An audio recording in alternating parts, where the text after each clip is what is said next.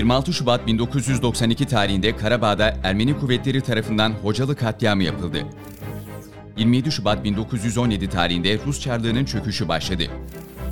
yirmi sekiz Şubat bin dokuz yüz doksan yedi tarihinde M G K toplantısı sonrasında yirmi sekiz Şubat kararları açıklandı.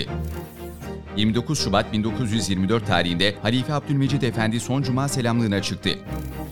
bir Mart bin dokuz yüz elli sekiz tarihinde Türk denizcilik tarihinin en büyük kazası olan Üsküdar Vapuru kazası gerçekleşti.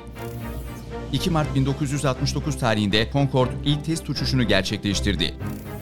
üç Mart bin dokuz yüz yirmi dört tarihinde halifelik kaldırıldı ve Osmanlı Hanedan üyeleri yurt dışına sürgüne gönderildi.